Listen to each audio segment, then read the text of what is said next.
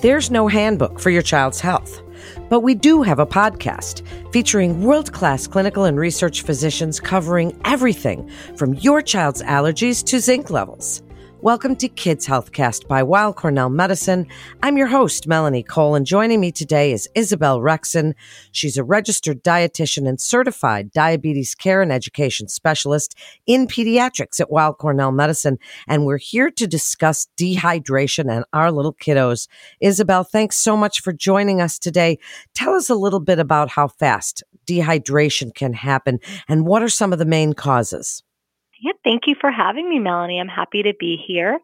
So, our bodies are made up of so much water. The human body is made up of 55 to 75% water. So, what happens is dehydration occurs when there's not enough water in the body. That also can occur when we just lose more water than we're able to take in there's a lot of different reasons that we need water. We need it to protect our organs and our joints. We need it to regulate our body temperature and help with digestion, helps with blood pressure, and it keeps us focused and concentrated. So water is one of those really important nutrients. In terms of how quickly dehydration can happen, there's no real one answer. There's a lot of factors and things that contribute. So our risk of dehydration increases during hot weather, during sicknesses, and even with certain medications. Younger children and babies, along with older adults, are at highest risk of dehydration. So, are there guidelines for hydration for children? What are the recommended hydration guidelines? Tell us how much liquids our kids should be taking in every day. There is no one answer again for this one. And the reason is that there's so many different factors that can contribute to a child's hydration needs.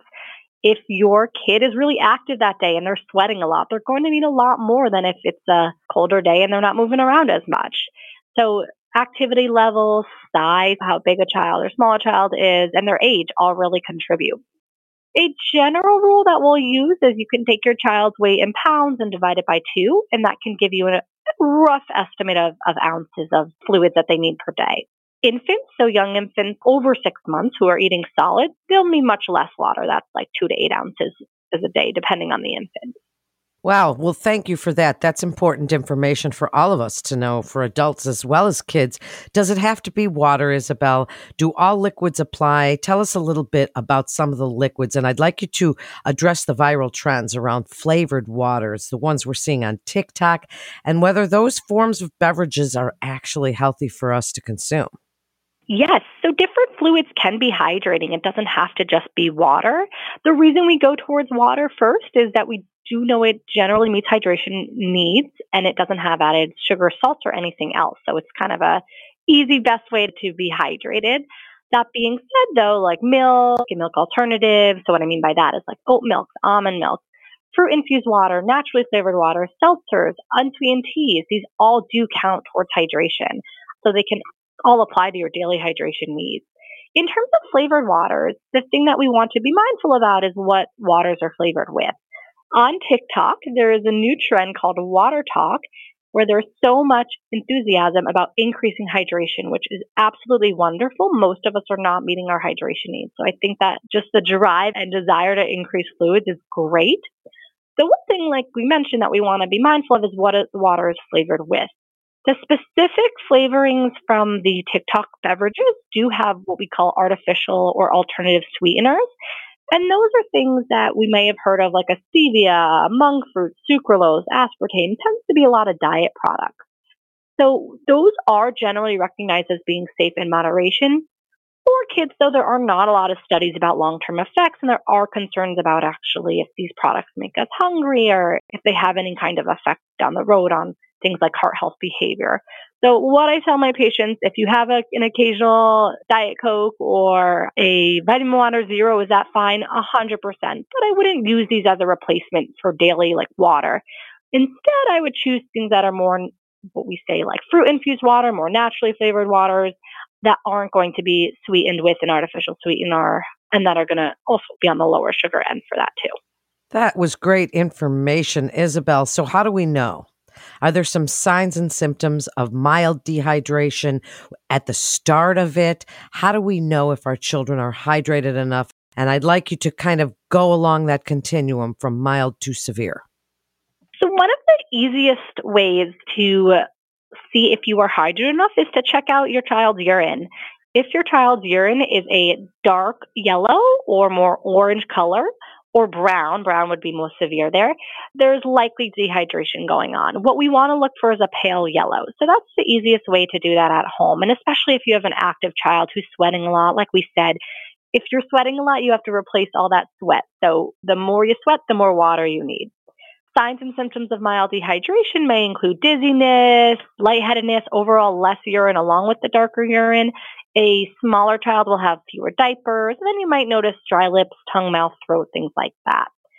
As it becomes more severe, a child will be lethargic. In very severe cases, you might see cold hands, feet, breathing faster, having a fast heart rate, irritable, confused, drowsy.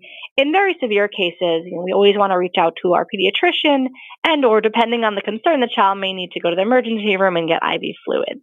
Well, I'm glad you pointed that out. So, when is it emergent? When does it require medical care? How would we know if they're lethargic, if they're out of it, if they've passed out, that sort of thing? If you're ever not sure if you require care, the best thing to do is ask. You know, if you're ever not sure, call the pediatrician and, and talk about the symptoms and they can tell you the severity if they do think the child needs to be seen or if you're able to do some rehydration at home. So when it comes to rehydration, like we were talking about, water is awesome for hydrating, but we do need electrolytes in cases of dehydration. As far as rehydration, we do recommend giving water along with certain electrolytes such as potassium and sodium, as these are going to help the water get back to the balance it needs in the body. There's something called oral rehydration solutions. That's Pedialyte is an example. There are a lot of other options out there, and those are going to be primarily recommended for rehydrating. Sports beverages like Gatorade are not the same as oral rehydration solutions, so those can be helpful for if you are not dehydrated, but your child is very active in the summer, running around for an hour, and you do just want to keep them hydrated, more preventative.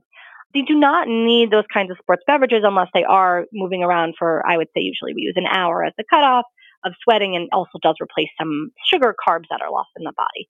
But with specific dehydration, we want to look toward those oral rehydration solutions and giving our kids those beverages to help them meet those hydration needs. If again we're unsure, reaching out to our pediatrician is the best way to determine what kind of care they'll need in that moment. This is great information and so important for parents to hear. So, Isabel, as we get ready to wrap up, give us your best tips for keeping our kids hydrated. And you mentioned sports drinks, and in the summer, if they're running around, and that those are okay to keep those electrolytes in balance and kind of keep them hydrated. But give us really your best advice when you're speaking to parents about keeping our kids hydrated all year round. A reminder to stay hydrated is that kids need fluid throughout the day and not just at one time. One of the big challenges I do hear from a lot of my patients is getting enough fluid at school. So sending your child with a water bottle is a great thing to do. You can jazz up the water bottle. If it's a younger kid, they might like stickers or colors on their water bottle. Older kids, myself included, do well with motivational water bottles where they have ticks in terms of goals for how much water to drink at different times. There's other things you can put in water bottles, like fruit infusers. You can use silly straws or fun cups. Those are all ways to help promote water drinking. Like we mentioned, other beverages can contribute to hydration. So it might be an unsweetened tea or a fruit infused water, such as a hint water, things along those lines, a seltzer. Those all work as well.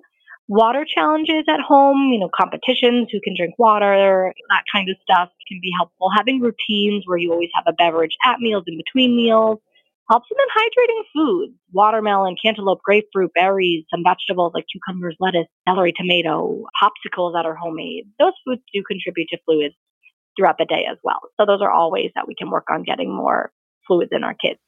Great information, Isabel. Thank you so much for joining us today. And Weill Cornell Medicine continues to see our patients in person as well as through video visits, and you can be confident of the safety of your appointments at Weill Cornell Medicine. That concludes today's episode of Kids Healthcast.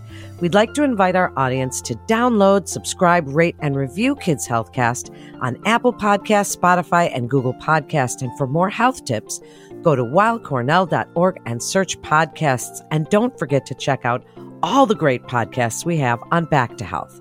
I'm Melanie Cole.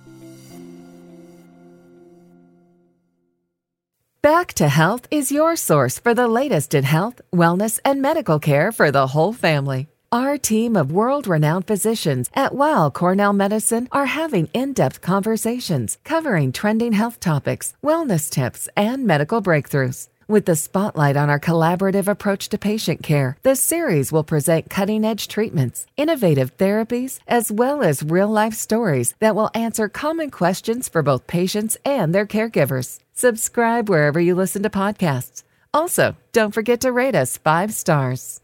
All information contained in this podcast is intended for informational and educational purposes. The information is not intended nor suited to be a replacement or substitute for professional medical treatment or for professional medical advice relative to a specific medical question or condition. We urge you to always seek the advice of your physician or medical professional with respect to your medical condition or questions. Weill Cornell Medicine makes no warranty, guarantee, or representation as to the accuracy or sufficiency of the information featured in this podcast, and any reliance on such information is done at your own risk. Participants may have consulting, equity, board membership, or other relationships with pharmaceutical, biotech, or device companies unrelated to their role in this podcast. No payments have been made by any company to endorse any treatments, devices, or procedures, and Weill Cornell Medicine does not endorse, approve, or recommend any product, service, or entity mentioned in this podcast. Opinions expressed in this podcast are those of the speaker and do not represent the perspectives of Weill Cornell Medicine as an institution.